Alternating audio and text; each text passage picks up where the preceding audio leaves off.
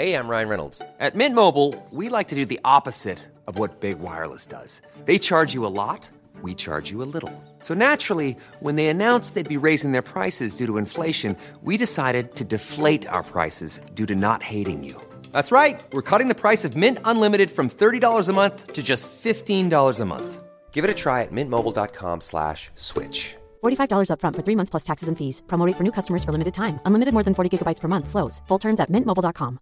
If you thought the only way to get a more defined jawline with natural looking results was through surgery, think again. Juvederm Volux XC is a non surgical injectable gel filler that improves moderate to severe loss of jawline definition and can help you achieve natural looking results with little downtime. Even better, this improved definition lasts up to one year with optimal treatment. No maintenance required. Improve jawline definition for a smooth, sculpted look with Juvederm Volux XC. For important safety information and to find a licensed specialist, visit juvederm.com. That's J U V E D E R M.com. Not for people with severe allergic reactions, allergies to lidocaine, or the proteins used in Juvederm. Common side effects include injection site redness, swelling, pain, tenderness, firmness, lumps, bumps, bruising, discoloration, or itching. There's a risk of unintentional injection into a blood vessel, which can cause vision abnormalities, blindness, stroke, temporary scabs, or scarring. Talk to a licensed specialist to find out if it's right for you.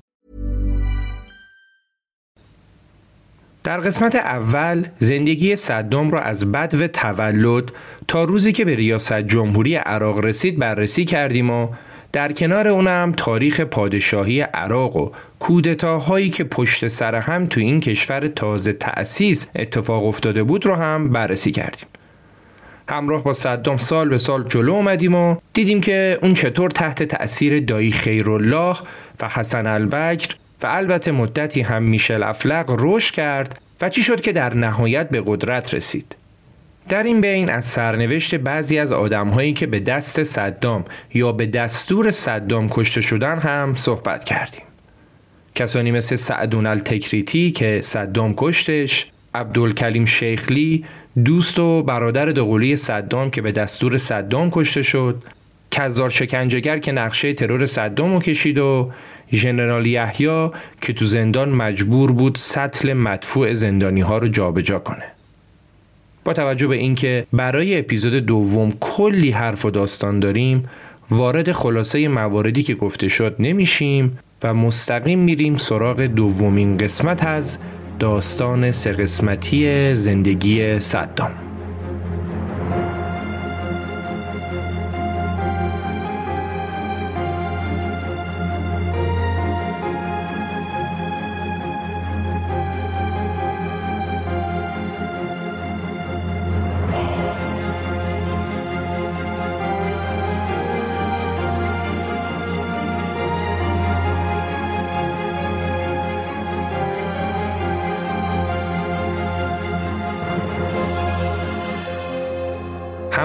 عزیز سلام. به پادکست خودتون خوش اومدید. من امیر سودبخش هستم و در پادکست رخ هر بار براتون داستان زندگی افراد تأثیرگذار در تاریخ رو روایت می‌کنم. شما به دومین قسمت از داستان سه قسمتی زندگی صدام گوش می‌کنید که در آذر ماه 1401 منتشر میشه. در این قسمت ابتدا به تحولات سیاسی عراق در زمان روی کار اومدن صدام می‌پردازیم و بعد هم به طور مفصل به جنگ ایران و عراق.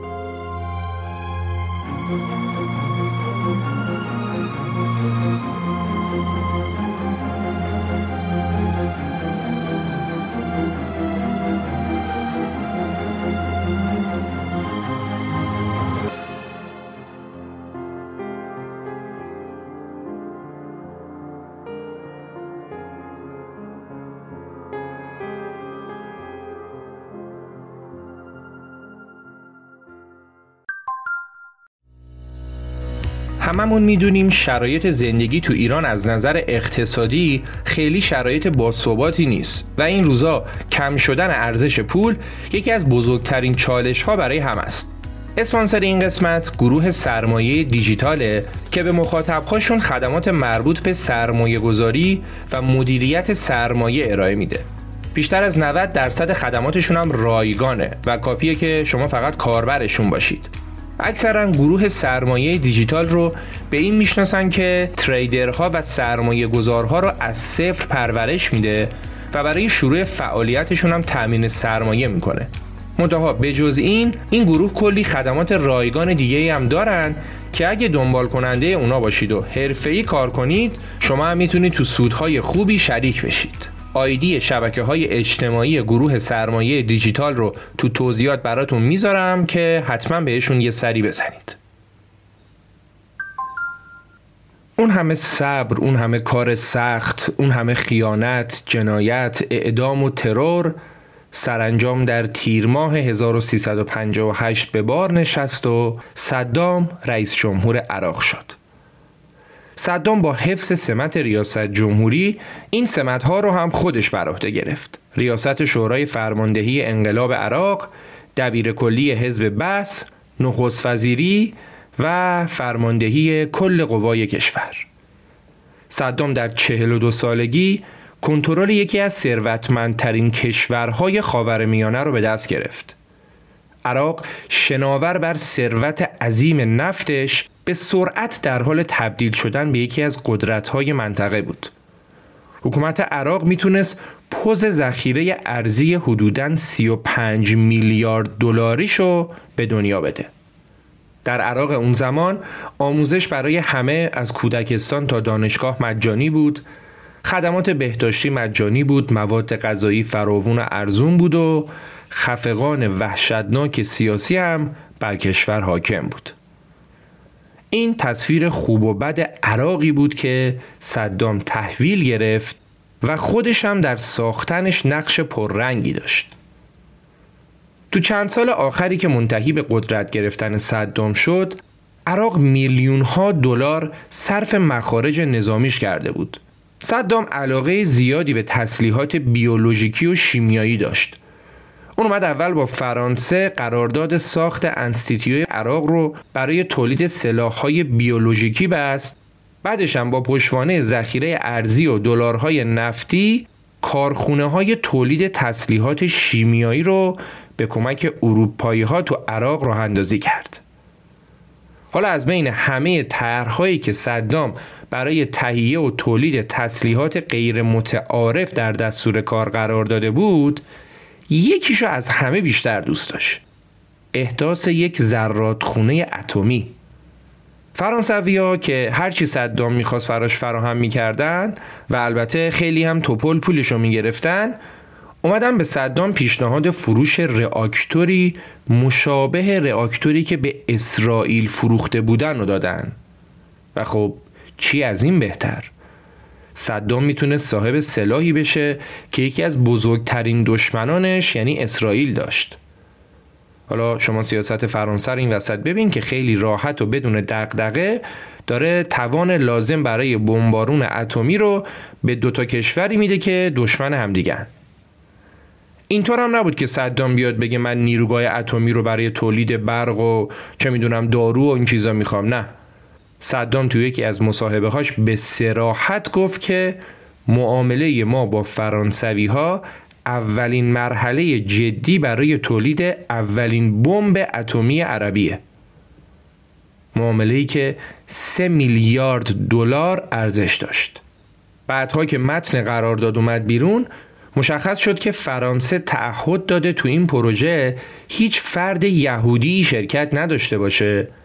و علاوه بر این فرانسه تعهد داده بود که به 600 متخصص هسته‌ای عراقی تمام آموزشات لازم رو بده و خب همه چیز برای پروژه تولید بمب اتم کاملا آماده بود. فرانسه پول گرفت و شروع کرد به ساخت راکتور در کشور خودش که بتونه بعد از چند سال که آماده شد اونو به عراق تحویل بده. بعد چند سالم کار آماده تحویل شد و صدام هم خوشحال از اینکه به زودی راکتورها دستش می‌رسه. ولی وقتی که قلبهای راکتورها در کارخونه در حومه شهر تولون فرانسه در حال سوار و ارسال شدن به سمت عراق بود به دلیل خرابکاری صدمات بسیار زیادی دید. جوری که تقریبا از کار افتاد. خرابکاری کار کی بود؟ کار سازمان اطلاعات اسرائیل موساد. موساد موفق شده بود هفت نفر از معمورانش رو در قالب متخصصای اتمی وارد کارخونه فرانسوی ها بکنه و در عملیاتی به نام آسانسور بزرگ موساد تونست بزنه همه چی رو داغون کنه. جدای از این خرابکاری موساد یه عامل دیگه هم برای صدام درد سرساز شده بود.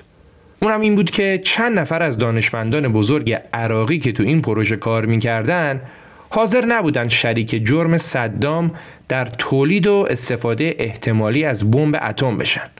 یکی از مشهورترین این افراد دانشمندی بود به نام حسین الشهرستانی. این بنده خدا یه بار اومد به صدام گفت ما با این کارمون داریم تعهدات بین المللی رو نقض می‌کنیم. این کار درست نیست. صدام هم دستور داد دستگیرش کردن و جوری شکنجش دادن که چند ماه بعد تو ملاقات زندان بچه هاش نتونسته بودن صورت لطوپار شده پدرشون رو تشخیص بدن. بعد هم حسین شهرستانی دادگاهی شد و به حبس ابد محکوم شد. این دانشمند عراقی ده سال تو سلول انفرادی زندانی بود تا اینکه با همدستی چند نفر تو زندان که به عنوان دانشمند براش احترام زیادی قائل بودن تونست از زندان فرار کنه و مخفیانه از عراق خارج بشه. حسین شهرستانی بعدها و بعد از سرنگونی صدام برگشت به عراق و مدتی هم وزیر آموزش عراق بود. موضوع بعدی در روابط خارجی عراق حمایتی بود که صدام به صورت علنی از گروه های فلسطینی می کرد که به عنوان گروه های تروریستی شناخته شده بودند. صدام توی مصاحبه با مجله آمریکایی نیوزویک در پاسخ به پرسش خبرنگار که چرا بغداد به پناهگاه گروه های فلسطینی تبدیل شده گفت که در مورد فلسطینی ها هیچ رازی در کار نیست. اونا می‌تونن بیان و آزادن در اینجا آموزش ببینن و برای حملاتشون برنامه ریزی کنن. جدای از این موضوع دقیقا یک سال قبل از رئیس جمهور شدن صدام همونطور که قبلا گفتیم یکی از مخالفان شناخته شده صدام به نام نایف در وسط شهر لندن ترور شد. نایف رو تو اپیزود قبل دربارش حرف زدیم. اون معاون اطلاعات ارتش بود و اصلا در کودتایی که صدام و البرگ کردن همدست اونا بود. ولی بعد از کودتا صدام از دایره قدرت انداختش بیرون و اون رفت لندن و الان هم بعد ده سال تو لندن ترور شد. ترور نایف و حمایت صدام از شبه نظامی های فلسطینی و چند تا موضوع دیگه که ازش میگذریم باعث شد که رابطه غرب و آمریکا با صدام خراب شه.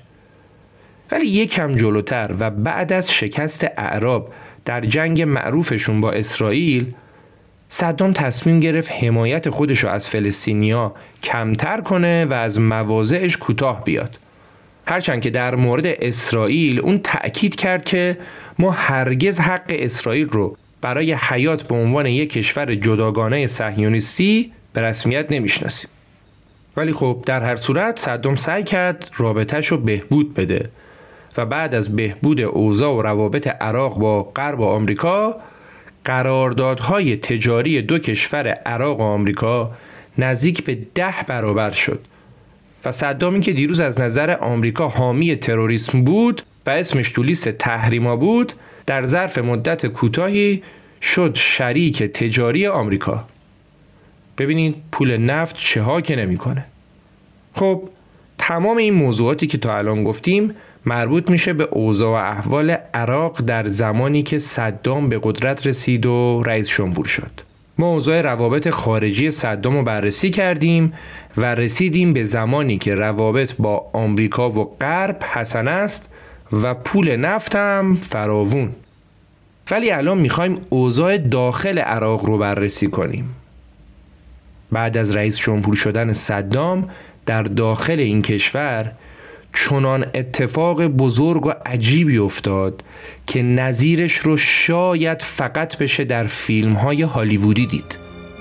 مخصوصا فیلم گادفادر. بریم ببینیم که صدام گادفادر تازه به قدرت رسیده عراق چه ها کرد.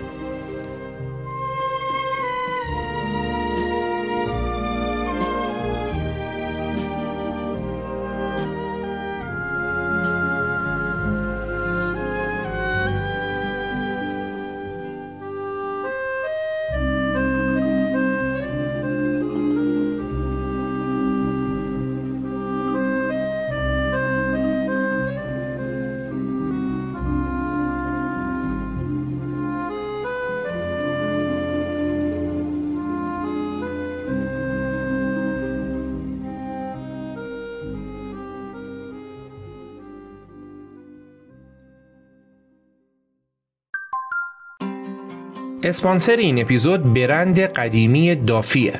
براتون پیش اومده که شب موقع خواب از کشیده شدن پاتون به پتو حس زبری ناخوشایندی داشته باشید. پاها از مهمترین اعضای بدن هستن که ممکنه بر اثر فشار و خشکی زیاد دچار آسیب و ترک بشن. برای جلوگیری از این مشکل میشه از یکی از محصولات دافی یعنی کرم مخصوص ترک پا استفاده کرد. این کرم هم نرم کننده قوی و ترمیم کننده ترک و زبری پوسته و همین که استفادهش همراه با ماساژ پا موجب تسکین و آرامش میشه. بافت سبک و لطیف و بوی خیلی خوبی هم داره. تازه این کرم فقط مخصوص ترک پا نیست و میشه از اون برای از بین بردن و نرم کردن پینه و زبری سر زانو و دست و سر آرنج هم استفاده کرد. برای کرم ترک پا وازلین دافی یه مکمل خوبیه که علاوه بر خاصیت نرم کنندگی روند بهبود زخم رو هم سریعتر می‌کنه. برای اطلاعات بیشتر از محصولات دافی می‌تونید به وبسایت دافیران دات کام سر بزنید. داستان از اونجا شروع میشه که قبل از استعفای حسن البکر یه عده از سران حزب بس که مخالف به قدرت رسیدن صدام بودن اومدن پیش البکر رو بهش گفتن که با این کارای صدام کشور داره میره سمت دیکتاتوری مطلق. این راهی که صدام داره میره به ترکستان ختم میشه.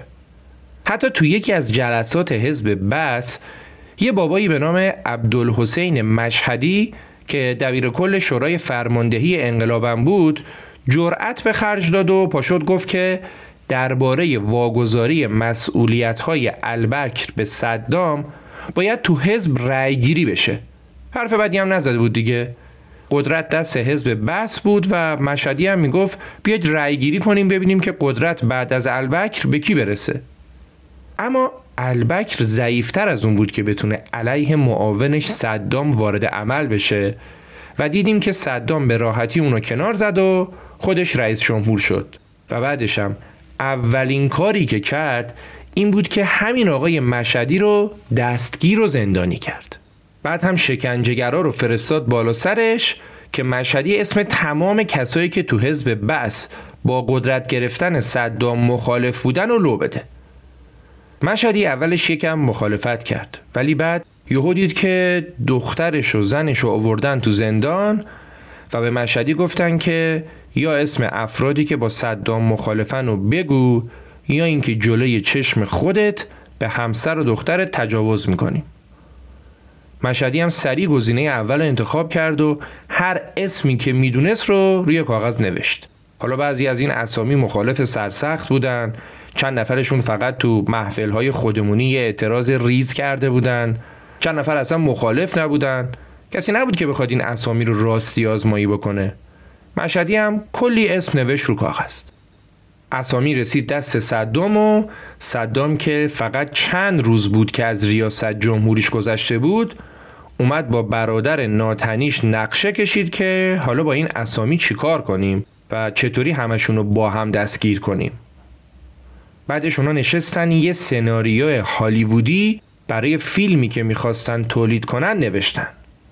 صدام خودش چند جا گفته بود که عاشق فیلم پدرخوانده است و واقعا هم الان خودش رو تو همون نقش پدرخوانده حس می‌کرد. کاری که کرد این بود که اون اومد نزدیک به هزار نفر از افراد عالی رتبه حزب بعث رو دعوت کرد که بیان توی همایش همه در کنار هم شرکت کنن. همایش توی مرکز همایش بزرگ روبروی کاخ ریاست جمهوری بود. خبر دستگیری و شکنجه مشهدی هم به گوش هیچ کدوم از مدعوین نرسیده بود.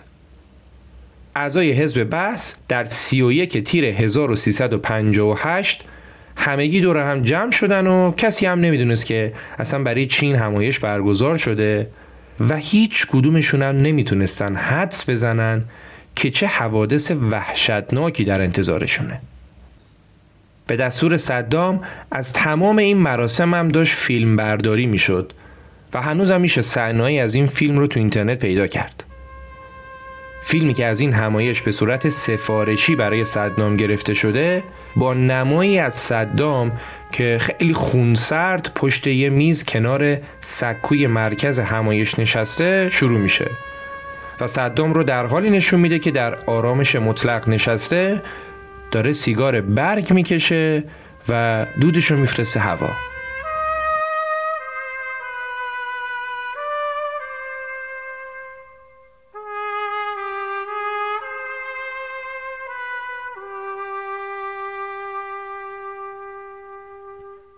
مراسم شروع میشه و دستیار مورد اعتماد صدام میاد رو سن و بعد از مقدم چینی به همه اعلام می‌کنه که آره ما تونستیم توطعه بزرگی رو تو حزب کشف کنیم و تمام توطعهگران هم همین الان در سالن حضور دارن.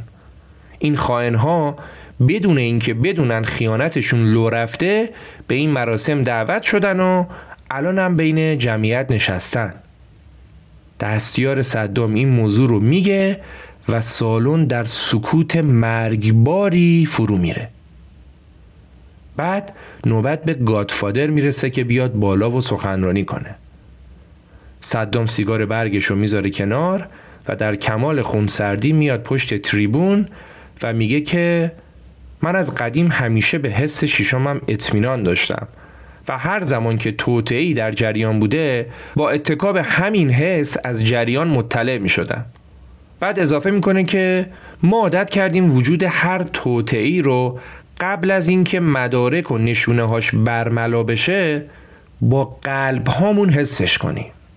صدام برای اینکه تأثیر کلامش قوی تر بشه بین جملاتش مکس های طولانی می‌کنه و خیلی شمرده و با اعتماد به نفس سخنرانی می‌کنه. آخر سخنرانیشم میگه که الان ما مدارک کافی برای اعلام اسامی خائنین داریم. و اشاره می‌کنه که سخنران بعدی رو بیارن پشت تیریمون. سخنران بعدی کسیه که قرار نقشه توتعه رو افشا کنه و دقیق برای هزار توضیح بده. سخنران کیه؟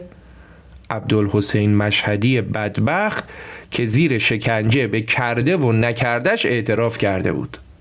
مشهدی میاد بالا و طبق قرار قبلی یه سری اعترافاتی که باید در جلوی جمع بکنه رو می‌کنه. اون جزئیات کامل و دقیقی رو از به اصطلاح توتعش ارائه می‌کنه. تاریخهای دقیق نشونی مکانهای ملاقات انگیزه توطعه و بعدم مدعی میشه که شخص حافظ اسد رئیس جمهور سوریه با توطعهگرا ملاقات کرده و از اونا حمایت کرده. این ادعای حمایت حافظ اسد رو یادتون باشه بعدا باش کار داریم.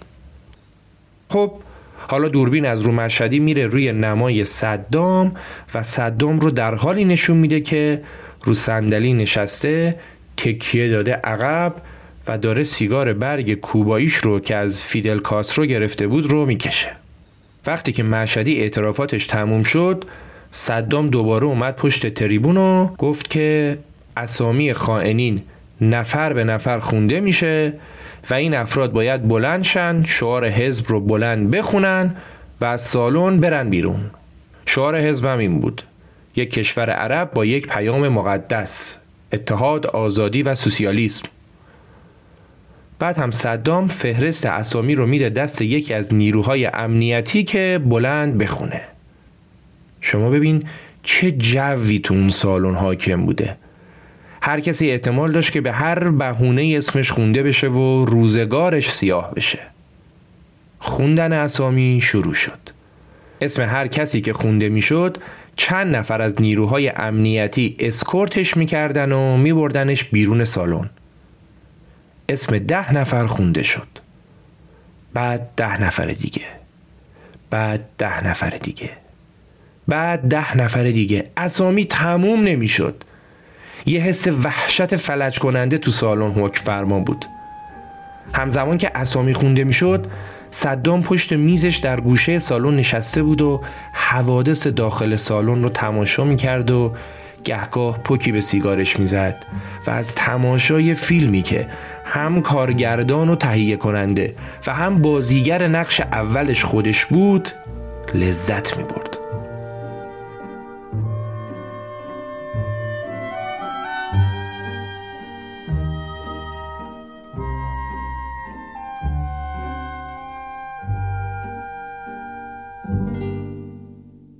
مجموعا اسم 68 نفر خونده شد. من جمله بعضی از نزدیکترین همکاران صدام در حزب بس وقتی خوندن اسامی تموم شد تعدادی از افرادی که اسمشون تو لیست نبود که ما اسمشون رو می‌ذاریم جان به در بردگان از فرط هیجان و خوشحالی بلند شدن داد زدن زنده باد صدام. خداوند صدام را از توطعه محافظت بفرما. صدام الهی پیشمرگت شم. زنده باد پدر اودی و از این جور شعارها. حتی چند نفر از جان به در بردگان گریهشون گرفت و زار زار گریه کردن. صدام هم با شنیدن این شعارها و گریه ها تفلکی گریهش گرفت و دوربین نشون می‌داد که اون داره با دستمال اشکشو پاک می‌کنه. دل نازک بود. ولی این سکانس پایانی فیلم سینمایی صدام نبود. بعد از اینکه خائنین از سالن بیرون برده شدن صدام از هزار دعوت کرد که درباره حوادثی که شاهدش بودن بشینن بحث کنن و نظر خودشونو بگن. بعد یکی پاشد گفت که صدام حسین خیلی آدم نرمخو و باگذشتیه. این مسئله توطعه زمان زیادیه که تو حزب وجود داشته. دیگه دموکراسی هم حد و حدودی داره.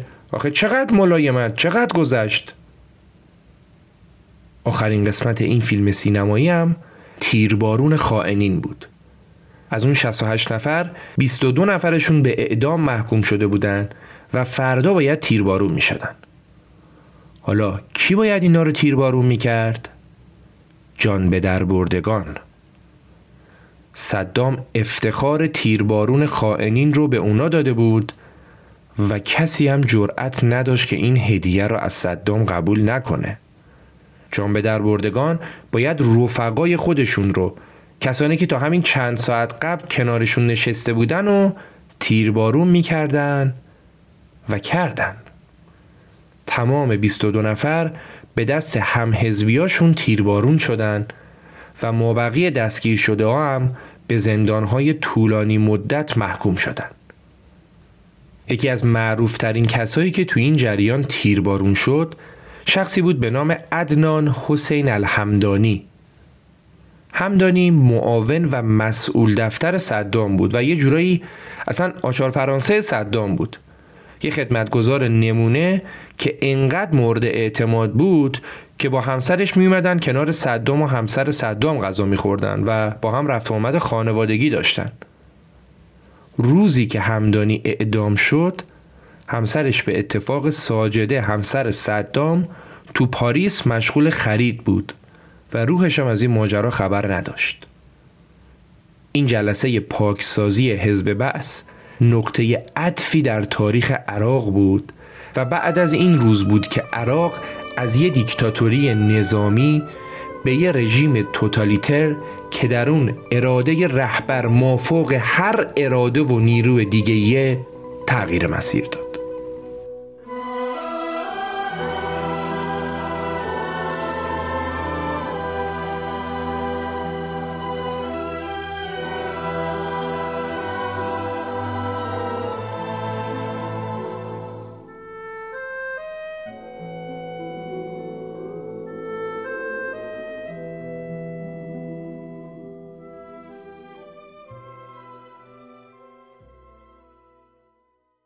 رسیدیم به سال 1359 الان دیگه در داخل کشور عراق صدام در رأس قدرت بدون رقیب جا خوش کرده و در خارج از کشورم ارتباطش با اکثر کشورهای غربی و آمریکا گل و بلبله.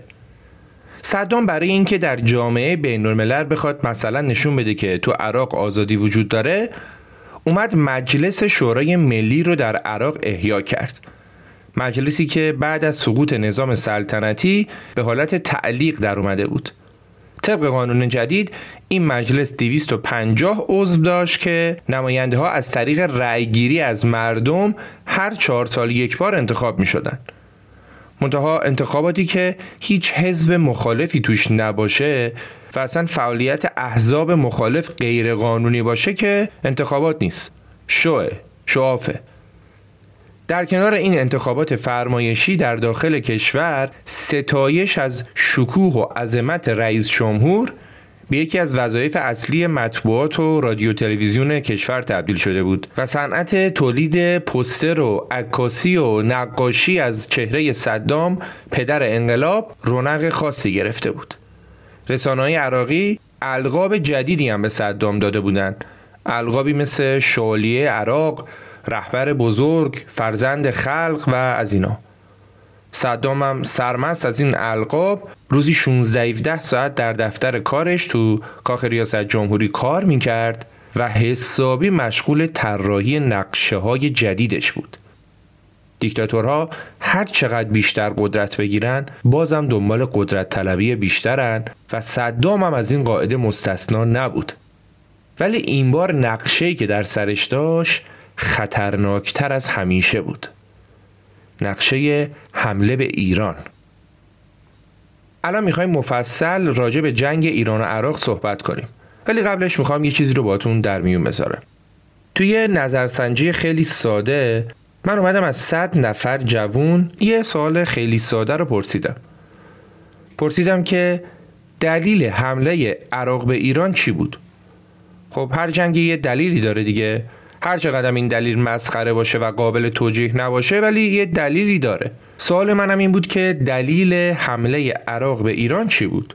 از این صد نفر فقط 13 نفرشون پاسخ سوال رو می‌دونستن و یا حداقل اطلاعات کمی دربارش داشتن. همشون با هم شدن 13 نفر و 87 نفر پاسخ رو نمی‌دونستن.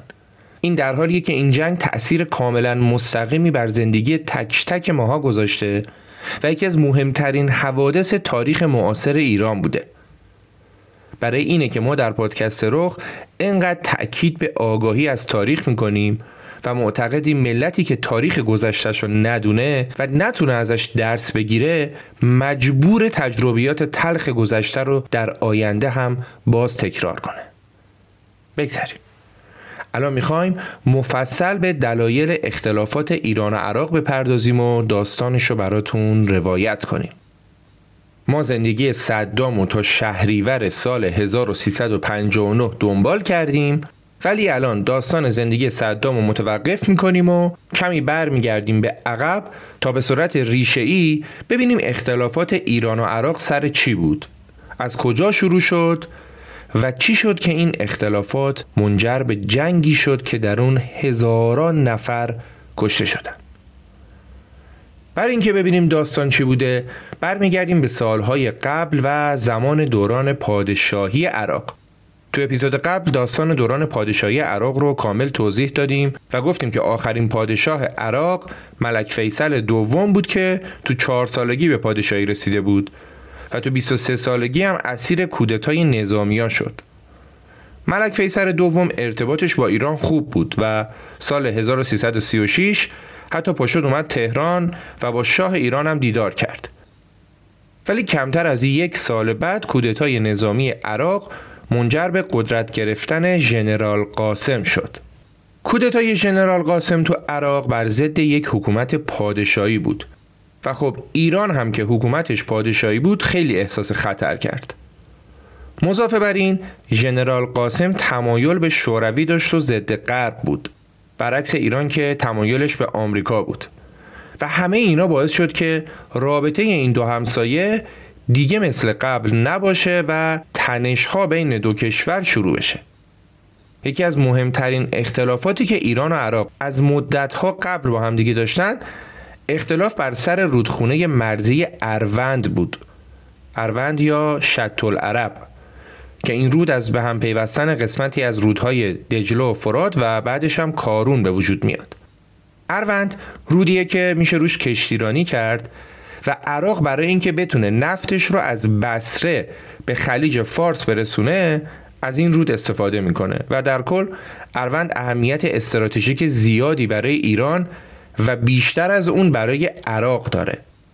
در زمان عثمانی ها طبق آخرین قراردادی که بین ایران و عثمانی نوشته شد امیر کبیر تونست در قرارداد ارزروم حق امتیاز کشتیرانی تو این رودخونه مرزی رو برای ایران بگیره.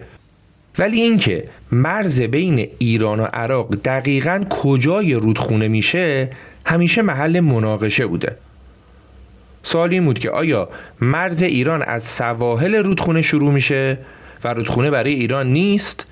یا اینکه نه هر دو کشور می‌تونن از رودخونه استفاده کنن و روش کشتیرانی کنن. بعد که امپراتوری عثمانی از هم پاشیده شد و کشور عراق به وجود اومد انگلیسی ها تونستن از نفوذشون تو ایران و عراق استفاده کنن و مرز ایران رو تا سواحل رودخونه اروند ببرن عقب. اما ایران همیشه معترض بود که طبق قوانین بین الملل اگه یه رودخونه مرز بین دو کشور باشه باید خط تالوگ رودخونه مرز بین دو کشور باشه خط تالوگ چیه؟ تو تعیین مرز کشورها به یه خط فرضی که از عمیقترین قسمت یه رودخونه میگذره خط تالوگ میگن یعنی انگار رودخونه رو از بالا به پایین به دو قسمت تقسیم کنی و یه قسمتش بشه برای کشور اول و یه قسمتش برای کشور دوم. یه خط فرضی در حقیقت تعیین مرز با خط تالوگ برای اینه که هر دو کشور هم مرز بتونن از رودخونه استفاده کنن و حالا اگه شد روش کشتیرانی کنن. حالا ایران هم می‌گفت نباید اینطور باشه که کل رودخونه دست عراق باشه و مرز از ساحل رودخونه اروند محاسبه بشه. مرز باید خط تالوگ بشه اختلافات ایران و عراق سر مرز اروند در زمان ژنرال قاسم بیشتر هم شد. اونقدری که همه می‌گفتن انقریبه که ایران و عراق با هم بجنگن. تازه ژنرال قاسم جدای از این ادعا کرد که شهرهای عرب نشین و استان خوزستان هم باید برای ما باشن و همین الان هم اشتباهی دست ایرانن. دیگه تنشا خیلی زیاد شد و حتی ارتشای دو کشور هم به حالت آماده باش در اومدن. ولی عمر حکومت ژنرال قاسم به این درشگویی ها قد نداد و اون توی کودتای دیگه کشته شد همونطور که گفتیم بعدش سرهنگ عارف به قدرت رسید در زمان سرهنگ عارف و بعدش هم در زمان برادرش همچنان ایران و عراق با هم اختلاف داشتن و هر دو کشور از هر فرصتی برای ضربه زدن به هم استفاده می‌کردن. در ادامه ایران برای تضعیف دولت مرکزی عراق اومد از کردهای شمال عراق حمایت کرد. قبلا هم گفتیم که کردها بعد جنگ جهانی سرشون بیکلاه مونده بود و نتونسته بودن برای خودشون کشوری داشته باشن. حالا تو اوضاع نابسامان عراق که همینطور پشت سر هم کودتا می‌شد کردها قدرت گرفته بودند و تو مناطقی از عراق خود مختار شده بودند و از حمایت ایران و بعضی از کشورهای غربی و آمریکا هم برخوردار بودند. زمان گذشت تا وقتی که حزب بعث و حسن البکر قدرت رو تو عراق به دست گرفتن. حسن البکر ادعاهای ژنرال قاسم رو تکرار کرد و گفت که نه تنها اروند همش واسماست بلکه شهرهای عرب نشین خوزستان هم باید متعلق به عراق باشه از ماههای پایانی سال 1347 دیگه مناقشات مرزی دو کشور بالا گرفت و تو فروردین سال 48 حسن البکر رسما اعلام کرد که رود اروند برای ماست و کشتی هر کشوری که می‌خواد روی این رود حرکت کنه باید پرچمش رو بکشه پایین و پرچم عراق رو روش نصب کنه. وگرنه ما بهش حمله می‌کنیم و می‌زنیم لش می‌کنیم.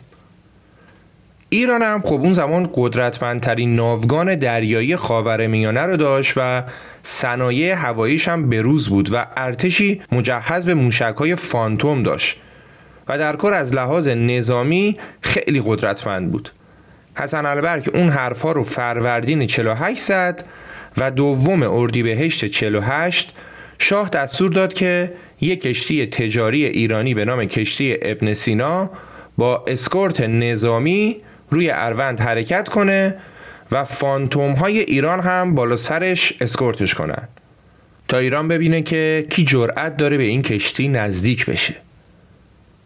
حسن البکر هم نشست با صدام مشورت کرد و دوتایی دو دو تا چارتا کردن دیدن که نه الان قدرت جنگ با ایران رو ندارن و بهتر دیگه شاخشونه نکشن. مخصوصا اینکه از اون ورم عراق دغدغه کردها رو داشت و با اونا هم درگیر بود. مسعود بارزانی رهبر کردهای عراق بخشای بزرگی از سرزمین های شمال عراق رو کنترل می کرد و کردها شده بودن بزرگترین دغدغه دولت. برای همینم حسن البرک به صدام اختیار تام داد که هر طور که می‌تونه اول قضیه کردها رو حل و فصل کنه. صدام اول سعی کرد در شهریور 48 به کردها حمله کنه و حملات سختی هم کرد. اما پیشمرگه های کرد اونا رو شکست دادن و طی دو ماه جنگ صدها نفر کشته شدن و خسارت زیادی هم به ارتش وارد شد. نقشه حمله که شکست خورد صدام رفت پلن بی رو اجرا کرد. پلن بی این بود که صدام بره با بارزانی رهبر کردها صحبت کنه و موقت بهش یه سری امتیازاتی رو بده تا قائله خاتمه پیدا کنه. صدام هم رفت و با کردها توافق کرد که اختیار منطقه کردنشین شمال عراق دست اونا باشه و خود مختاری کردها رو هم بپذیره. و علاوه بر این قرار شد اداره شهر مهم و نفتخیز کرکوک هم طی دو سال آینده بده دست کردها. یعنی کرکوک تا دو سال بعد دست حکومت مرکزی بمونه ولی بعدش به اقلیم کردستان عراق ملحق بشه و برسه به کردها. با این امتیازاتی که صدام به کردها داد موقتا خیالش از سمت کردها راحت شد و در هر صورت توافق با کردها برای صدام یه دستاورد بزرگ بود. حالا که خیال صدام کمی راحت شده بود همونطور که قبلا گفتیم اون رفت سراغ تجهیز ارتش و خرید تسلیحات نظامی و مبالغ بسیار زیادی رو صرف تقویت ارتش کرد. صدام می‌خواست تا دو سال بعد که موعد تحویل شهر کرکوک به کردها می‌رسه ارتشش کاملا مجهز و قوی باشه و به هدفش هم رسید تو همین گیرودار بود که با توجه به خروج بریتانیایی ها از خلیج فارس ایران سه تا از جزایرش رو که هفتاد سال دست بریتانیایی ها بود رو پس گرفت و با اعزام نیروی نظامی به اون مناطق جزایر رو دوباره به ایران برگردوند. جزایر تنب بزرگ و تنب کوچک و ابو موسا. بعد از این اتفاق عراق به نشونه اعتراض به این کار ایران تمام مناسبات دیپلماتیکش رو با ایران قطع کرد. سال 1351 موعد تحویل شهر کرکوک به کردها فرا رسید. ولی صدام نه تنها کرکوک را نداد بلکه با تجهیزات جدید نظامی زمینی و هوایی رفت به جنگ کردها و اوایل جنگ هم حسابی تونست پیشرفت کنه و پیروز بشه. ولی بعدش کردها اومدن از حامیان خودشون یعنی ایران و آمریکا کمک خواستن و با کمکی که کردها گرفتن موازنه جنگ در داخل عراق به نفع اونا تغییر کرد درسته که عراق ارتشش تجهیز شده بود ولی ارتش ایران قدرتمندترین ارتش منطقه بود و حسابی هم از کردها حمایت می‌کرد و این حمایت هم باعث شکست ناپذیری کردها شده بود. تا سال 53 دیگه صدام توان ادامه دادن جنگ داخلی با کردها رو نداشت. مخصوصا که می‌دید اوضاع روز به روز داره براش بدتر میشه. اینجا بود که صدام توی اقدام تاریخی حاضر شد جام زهر رو سر بکشه و با امضای قرارداد الجزایر و تسلیم شدن در برابر خواسته ایران بتونه ایران رو متقاعد کنه که دست از حمایت کردها برداره حالا بریم سراغ قرارداد الجزایر اسفند ماه سال 1353 الجزایر میزبان کشورهای صادرکننده نفت اوپک بود. نماینده عراق تو اجلاس اوپک صدام بود و نماینده ایران هم شاه وقت ایران بود. اونجا با توجه به صحبت هایی که از قبل زمین چینیش انجام شده بود با میانجیگری رئیس جمهور الجزایر شاه و صدام نشستن که با هم سر اختلافات به تفاهم برسن. خیلی هم جالب بود رئیس جمهور الجزایر وسط نشسته بود و شاه و صدام هم چپ و راستش نشسته بودن بعد رئیس جمهور الجزایر با شاه به زبون فرانسه صحبت می‌کرد و صحبت شاه رو خودش به زبون عربی به صدام منتقل می‌کرد تو مذاکرات دست بالا هم با شاه بود. ایران هم ارتش قوی داشت و هم نفوذ بیشتری تو منطقه داشت. و همین که با حمایتش از کردها تونسته بود دولت مرکزی عراق رو تضعیف کنه. تو مذاکره صدام از شاه خواست که از کردها حمایت نکنه. شاه هم گفت باشه. ولی به شرطی که یه بار برای همیشه اختلافات مرزی ایران و عراق حل بشه و ما با هم یه قرارداد بین المللی درست درمون بنویسیم و توش درج کنیم که مرز ایران و عراق خط تالوگ رودخونه اروند یا همون شط العربه و این مسئله یه بار برای همیشه حل و فصل بشه. صدام هم از سر ناچاری و استیصال مجبور شد که این پیشنهاد رو قبول کنه و ایران بعد از سالهای سال به اون چه که می‌خواست رسید. صدام از خیر شط العرب گذشت که بتونه با عدم حمایت ایران از کردها اونا رو سرکوب کنه و بعد از قرارداد الجزایر هم صدام تونست با حملات سهمگین کردها رو سرکوب کنه. سه سال بعد از قرارداد الجزایر انقلاب 57 تو ایران تمام معادلات صدام رو به هم زد. با وجود اینکه دولت عراق دولت سکولاری بود ولی جامعه عراق جامعه مذهبی بود و قدرت هم تو عراق دست اقلیت سنی مذهب بود. حالا صدام می‌دید که در بزرگترین کشور شیعه جهان یه رژیم اسلامی اومده سر کار که می‌تونه مناطق پرجمعیت شیعه نشین تو جنوب عراق رو تحت تأثیر قرار بده. به محض اینکه آیت الله خمینی رهبر جدید ایران کنترل کشور را به دست گرفت تعارض بین دو کشور اجتناب ناپذیر شد.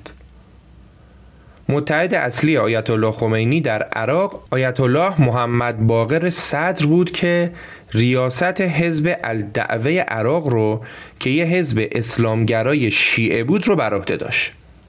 حزب آیت الله صدر با حزب بعث صدام یه سری درگیری های طولانی داشت که وقت نمیشه بهشون ورود کنیم.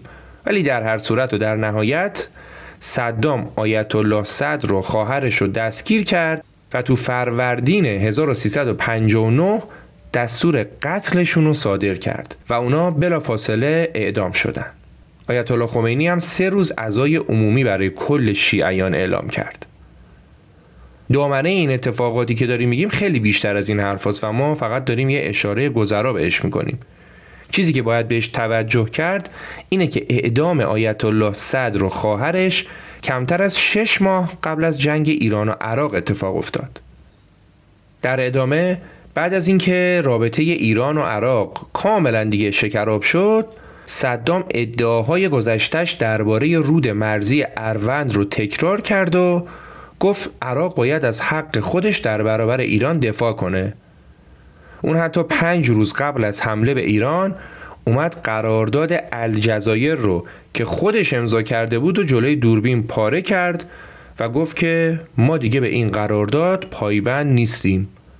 صدام تو مجلس عراق گفت که هویت عربی عراقی این آبراهه باید احیا بشه. چرا که در تمام طول تاریخ همیشه چنین هویتی داشته و الان هم باید داشته باشه. صدام قشنگ دبه کرد و زد زیر یه قرارداد بین المللی مورد تایید سازمان ملل. البته صدام اول ایران رو متهم کرده بود که قرارداد رو ایران نقض کرده. چون تو قرارداد احترام به تمامیت ارزی طرفین ذکر شده بود و صدام ادعا کرد که ایران داره با حمایت از شیعیان عراق تو این کشور دخالت می‌کنه. ولی خب مشخص بود که از قبل و از همون زمانی که صدام قرارداد الجزایر را امضا کرد اصلا هدفش چیز دیگه بود.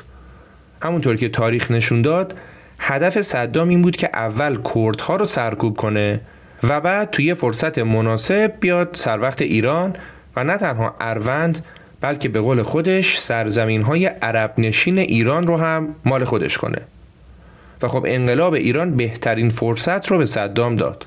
چرا که در اون زمان ایران درگیری های خاص خودش رو داشت انتقال قدرت تازه انجام شده بود و ایران دیگه حمایت آمریکا و غرب هم نداشت.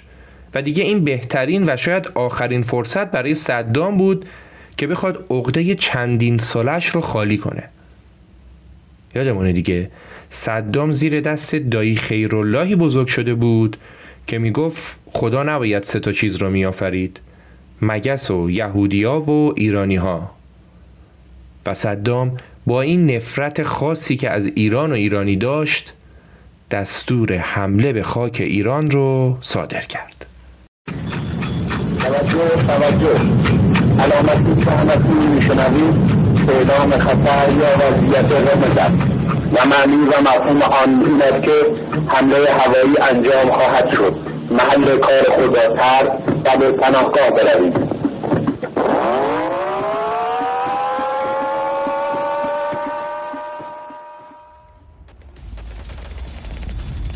در سپیده دم 31 شهریور سال 1359 چندین هواپیمای جنگنده عراقی به ده پایگاه هوایی ایران از جمله محدوده بسته نظامی تو فرودگاه مهرآباد تهران حمله کردند و این شروع یکی از خونین ترین، طولانی ترین و پرهزینه ترین جنگ ها بعد از پایان جنگ جهانی دوم بود. جنگی که البته طبق پیش بینی های صدام قرار بود فقط دو تا سه هفته طول بکشه ولی هشت سال طول کشید تو هفته ها و ماه های اول جنگ اینطور به نظر می رسید که عراقی دارن به سرعت به اهدافشون می رسن. اونا تو جنوب ایران سواحل اروند رو گرفتن و حتی از رود کارون هم گذشتن و تونستن خرمشهر رو هم اشغال کنن. عراقی ها حالا یه باریکه از خاک ایران رو که حدود 600 کیلومتر طول و بین 10 کیلومتر تو شمال تا 40 کیلومتر در جنوب ارز داشت رو به تسخیر خودشون درآورده بودند. یه منطقه با این وسعت بزرگ. اما مقاومت ایران باعث توقف پیشروی عراقی ها شد و صدام به ارتشش دستور داد که موضع دفاعی بگیره اون گفت که از همین مناطقی که تصرف کرده دفاع کنید. صدام فکر می‌کرد اندازه کافی تصرفات ارزی در اختیار داره که بتونه ایرانی ها رو وادار به مذاکره و قبول شروطش بکنه. صدام هم از ارتش خودش خیالش راحت بود و هم از حمایت های زیادی که کشورهای غربی بهش می‌کردن. آلمانی ها به عراق کمک کردند که اولین کارخونه بزرگ تولید سلاحهای شیمیاییش رو در سامرا درست کنه. تو کارخونه بزرگ سامرا انواع و اقسام سلاحهای شیمیایی تولید می‌شد. وقتی که صدام به سلاحهای شیمیایی دست پیدا کرد، علنا اومد سربازای ایرانی رو تهدید کرد که اگه شما به دستور رژیم تهران عمل کنید مرگتون حتمیه چون که ما از سلاحی استفاده می کنیم که هر جنبنده ای رو در جبهه جنگ محو و نابود می‌کنه. البته فقط آلمان نبود که از عراق حمایت می‌کرد. فرانسه هم بلافاصله بعد جنگ بمب ها و هواپیماهایی که از قبل قراردادش رو با عراق نهایی کرده بود و پشت سر هم تولید می‌کرد و به عراق تحویل می‌داد. این در حالی بود که تعداد زیادی از هواپیماهای نیروی هوایی ایران به خاطر فقدان لوازم یدکی نمی‌تونستن پرواز کنن. این هواپیماها ساخت آمریکا بودند و ایران هم تحت تحریم آمریکا بود. ولی با تمام این حمایت ها هرچی که از جنگ میگذشت اوضاع به نفع ایران تغییر می‌کرد. سربازای ایرانی که جونشون و کف دستشون گرفته بودن چنان در جبهه ها می جنگیدن و از خودگذشتگی نشون می‌دادن که باورش برای عراق و تمامی حامیانش سخت بود در فروردین سال 61 سربازای ایرانی در عملیات فتح المبین تونستن 2400 کیلومتر مربع از خاک خودشون رو از چنگ عراقی ها آزاد کنند. تو این عملیات هزاران نفر از سربازهای طرفین کشته شدند و بیش از 15 هزار سرباز عراقی به اسارت ایرانیا در اومدن. اما پیروزی بزرگ و تاریخی ایران در عملیات ماه بعد بود. در عملیات بیت المقدس عملیاتی که هدف اصلیش آزادسازی خرمشهر بود. خرمشهری که حالا دیگه به خونین شهر معروف شده بود. در سوم خرداد سال 1360 ده ها هزار نفر از سربازهای دلیر ایرانی در جنگی تاریخی عراقی ها را از مواضعشون در خاک ایران به عقب برگردوندند و دلیر مردان شجاع ایرانی تونستن خرم شهر خون و قیام رو آزاد کنند. توجه فرمایید شنوندگان عزیز توجه فرمایید. خونین شهر شهر خونی. آزاد شد.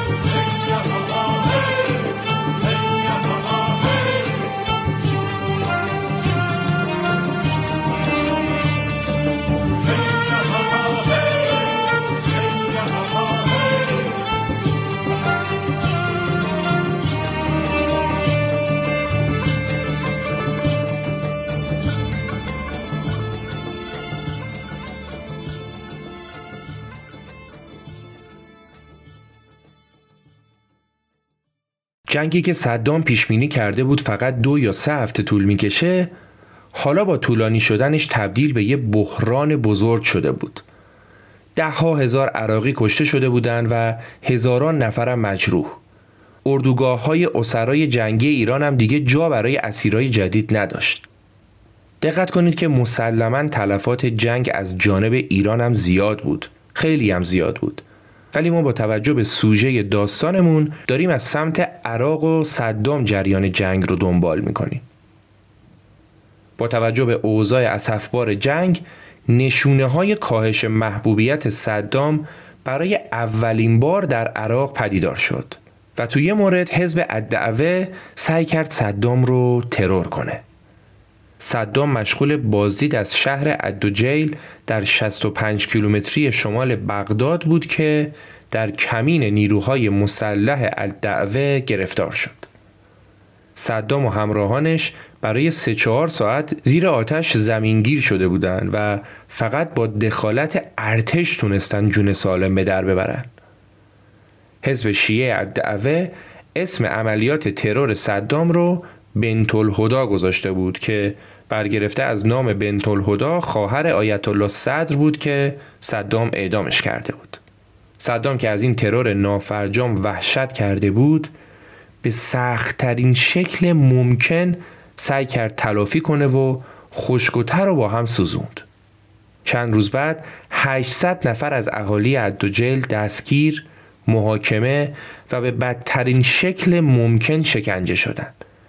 فقط چهل نفر در طول بازجویی و شکنجه جون خودشون از دست دادن و در مجموع 140 نفر کشته و اعدام شدند. بعد از این جریان بود که شایع شده بود دیگه صدام تو مراسم و گرد همایی کوچیک خودش شرکت نمی‌کنه و به جاش بدلهای صدام هستن که تو این مراسم شرکت می‌کنن ولی خب چون هیچ وقت تحقیق درست درمون و جامعی برای این موضوع نشد نمیشه خیلی بهش استناد کرد. یکی دو تا کتاب پرفروش هم درباره بدلهای صدام هست که به فارسی هم ترجمه شده که از نظر من اصلا کتابای خوبی نیستن و بیشتر تخیلات نویسندن تا وقایع تاریخی. ولی در کل داستان بدلهای صدام رو رد هم نمیشه کرد. خب تقریبا بعد از سه سالی که از جنگ ایران و عراق گذشته بود در داخل کشور عراق با توجه به کاهش شدید درآمدهای نفتی صدام دیگه قادر نبود که هم هزینه های جنگ رو تأمین کنه و هم هزینه های زندگی مردم رو. علاوه بر جنگ چیزی که مزید علت شده بود و باعث کاهش درآمدهای نفتی عراق شده بود این بود که حافظ اسد خطوط انتقال نفت عراق در سوریه رو مسدود کرد و دیگه صدام نمی‌تونست نفت خام رو به مدیترانه منتقل کنه و از اونجا به بقیه نقاط جهان بفرسته. یادمونه دیگه در اولین روزهای ریاست جمهوری صدام اون اومد حزب بعث رو پاکسازی کرد و گفت که خیلی از خائنها با حافظ اسد در ارتباط بودن و از اونجا بود که رابطه اسد و صدام خراب شد. دقت کنید که حافظ اسد میشه پدر بشار اسد رئیس جمهور فعلی سوریه.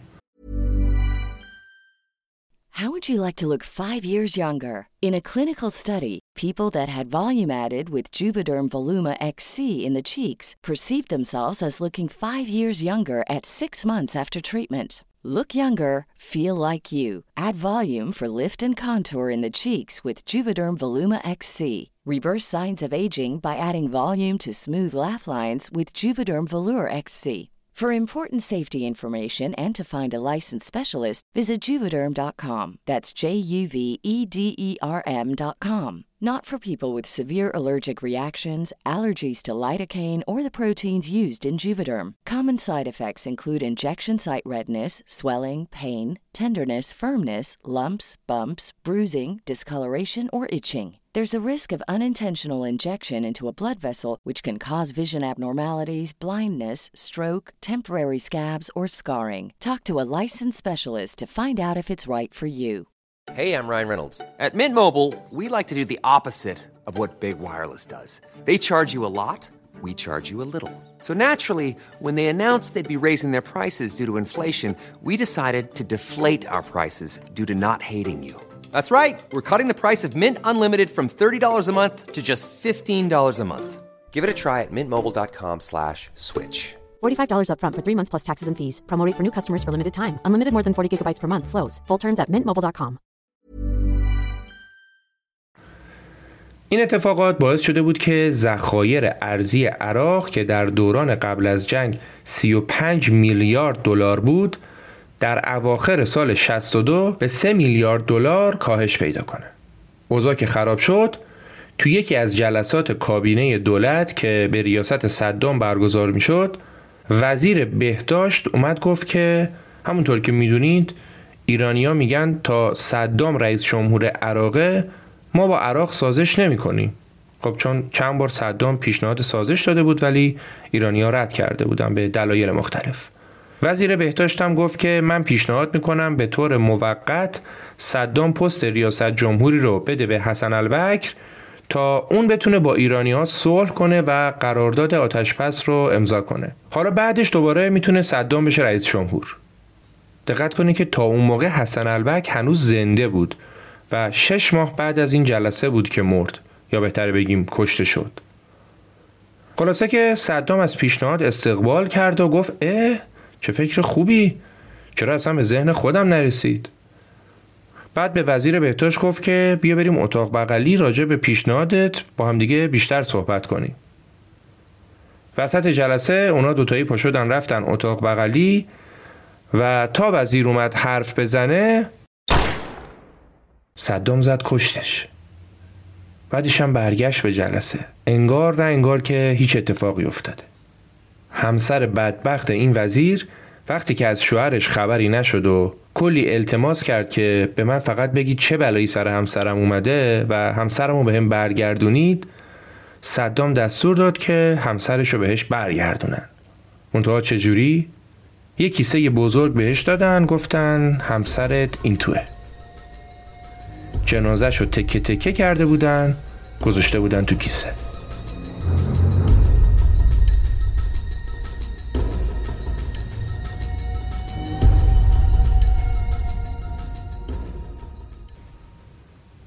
گفتیم که بودجه صدام داشت ته می‌کشید و دیگه خبری از پول منابع سرشار نفتی نبود حالا صدام اومد چیکار کرد؟ تقریبا چهار سال بعد از شروع جنگ و زمانی که صادرات نفت عراق به پایین ترین سطح خودش رسیده بود صدام از مردم عراق خواست که طلا و جواهرات و پسندازهای مالی خودشون رو ببخشن به دولت. پاسخ به این فراخان صدام هم بسیار قابل توجه بود. زنای شهرها و روستاها طلاهای خودشون رو بخشیدن و خانواده ها هم پسندازهاشون رو تقدیم کسی کردن که به تازگی در شهر ادوجیل قتل عام کرده بود. تا اون تاریخ هزاران نفر رو کشته بود و مردم کشورش رو اسیر جنگی کرده بود که هیچ لزومی بهش نبود. و تازه کشتارهای بعدی هم در راه بود. وزیر اقتصاد عراق از حجم ورودی های مردم انقدر تحت تاثیر قرار گرفته بود که اومد گفت با این طلاهایی که جمع کردیم پشتوانه ملی عراق چند برابر شده. و این کنش مردم ناآگاه در برابر دیکتاتوری بود که دستگاه پروپاگانداش به خوبی تونسته بود ذهن مردم رو شستشو بده اما بعد نیست اینجای داستان و در وسط جنگ ایران و عراق و در روزهایی که دسته دسته جوانهای عراقی و ایرانی تو جبهه ها کشته میشن یه سری هم به خانواده صدام بزنیم و اون ببینیم اونا در چه حالی هن. از اودعی شروع می‌کنیم. پسر بزرگ صدام که ذکر خیرش رو قبلا هم کردیم و گفتیم که در نوع خودش موجود ناشناخته ای بود. اودعی رو اگه کسی می‌خواست پیدا کنه می‌تونست در گرونترین کاباره های بغداد و در کنار رقاص هایی که بهش چسبیده بودن پیداش کنه. اودعی دائما مست و پاتیل و مشغول عشق حال با پول بیت المال بود. همین آقای اودعی سال 1363 به دستور صدام به سمت ریاست کمیته ملی المپیک عراق منصوب شد و بعدش هم ازدواج هم کرد. ولی کمتر از سه ماه بعد همسرش با بدنی کبود و زخمی برگشت خونه پدرش و اودعی راضی شد که ازش جدا بشه. تو کمیته المپیک هم خاطره ورزشکارا از اودعی شنیدنیه. مثلا یه بار تیم فوتبالشون یه بازی مهم و باخ بعدش به دستور اودعی چند تا از بازیکن‌ها رو آوردن تو زیرزمین کمیته ملی حسابی کتکشون زدن. اودعی بود دیگه. پسر کوچکتر صدام قصی بود که اونم ازدواج کرد و دوتا هم بچه داشت و اونم از همسرش جدا شد. اگه اودعی یه دیوانه جنایتکار بود قصی شبیه به پدرش یه سیاستمدار جنایتکار بود.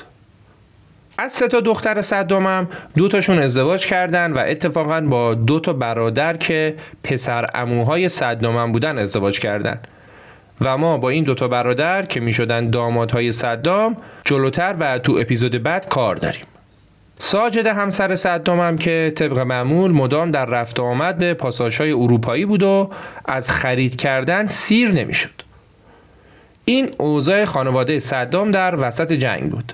وسط جنگ یعنی دقیقا زمانی که ایران تونست یکی از بزرگترین پیروزیهاش رو در داخل خاک عراق به دست بیاره و در عملیاتی به نام عملیات خیبر جزیره مجنون در عراق رو تسخیر کنه.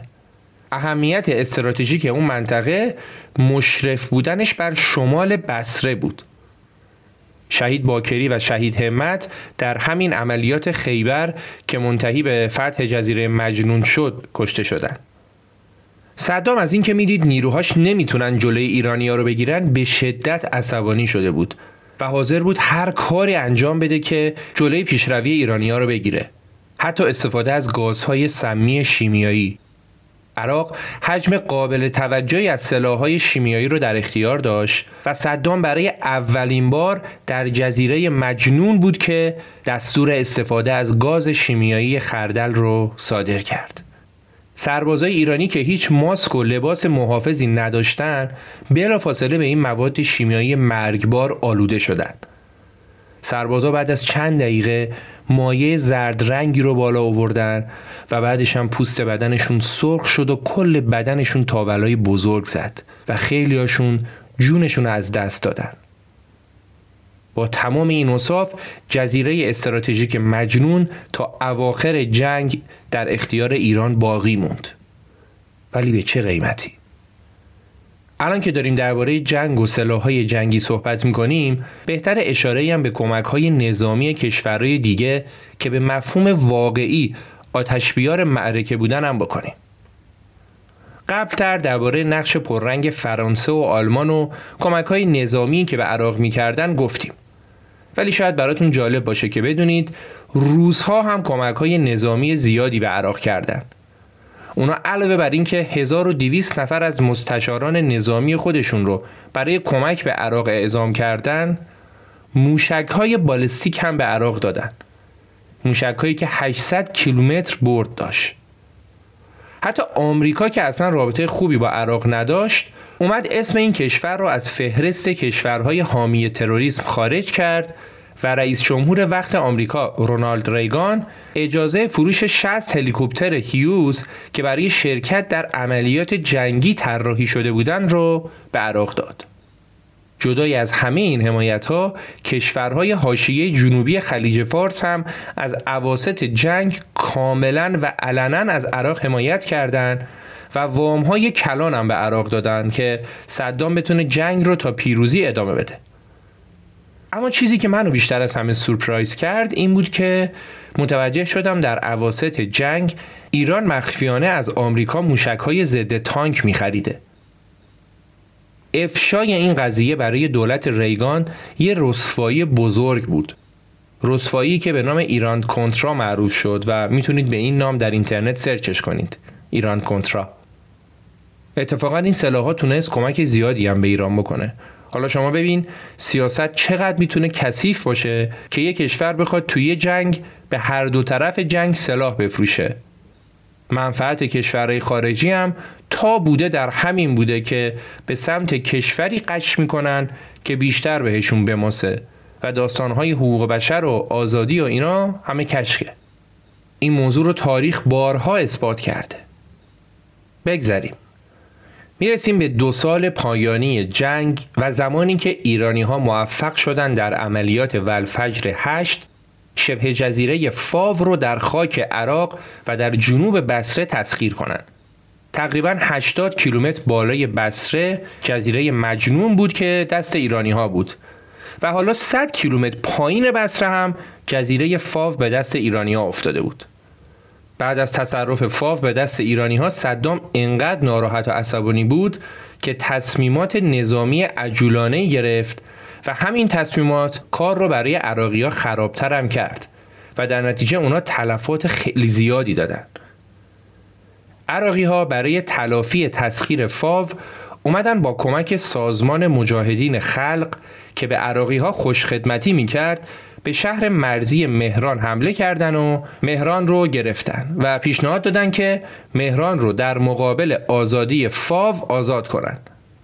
ولی ایران قبول نکرد و ایران خیلی زود تونست در عملیات کربلای یک مهران رو از چنگ عراقی در بیاره و جزیره فاو رو هم در کنترل خودش نگه داره اگه دقت کرده باشید بیشتر ما چیزی که داریم از جنگ روایت می‌کنیم راجع به پیروزی های ایران در عملیات های مختلف بود ولی آیا در تمام عملیات ها همیشه ایران برنده بود؟ واقعیت اینه که در کل با شروع جنگ ارتش عراق تونست پیروزی های خیلی بزرگی به دست بیاره و شهرهای زیادی رو بگیره که برای آزاد کردن تک تک اونا سربازهای ایرانی از جونشون مایه گذاشتن و به دور از هر گونه حس وطن پرستی باید بگم که شجاعت و رشادت های سربازهای ایرانی تمام دنیا رو متحیر کرده بود و حتی معادلات جنگی رو به هم زده بود.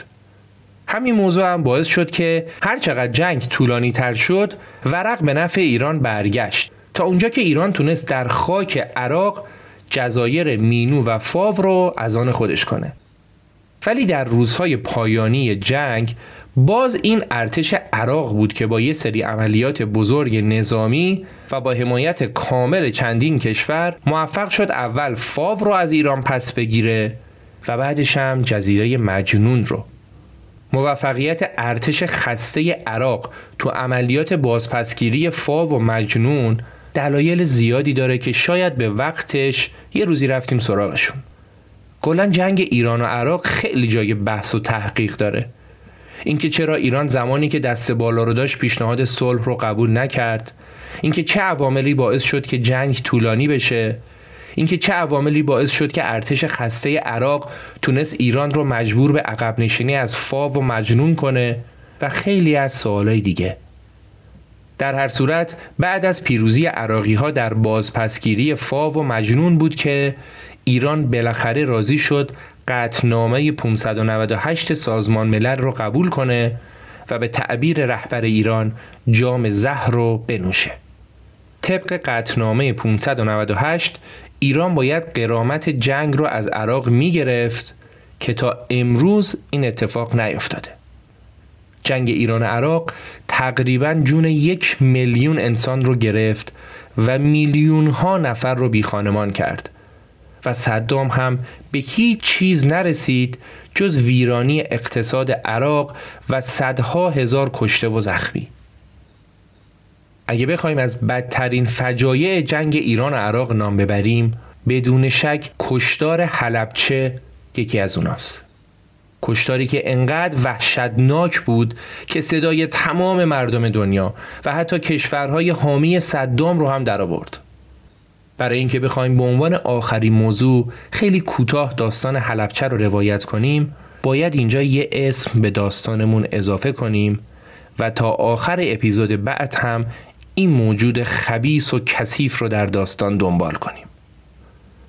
شما این که پادکست رخ رو دنبال می‌کنید می‌دونید که من همیشه سعی می‌کنم بیطرف باشم و در مورد کسی از این واژه ها استفاده نکنم. ولی در مورد این شخص متاسفانه اصلا نمی‌تونم نفرت خودم رو بذارم کنار.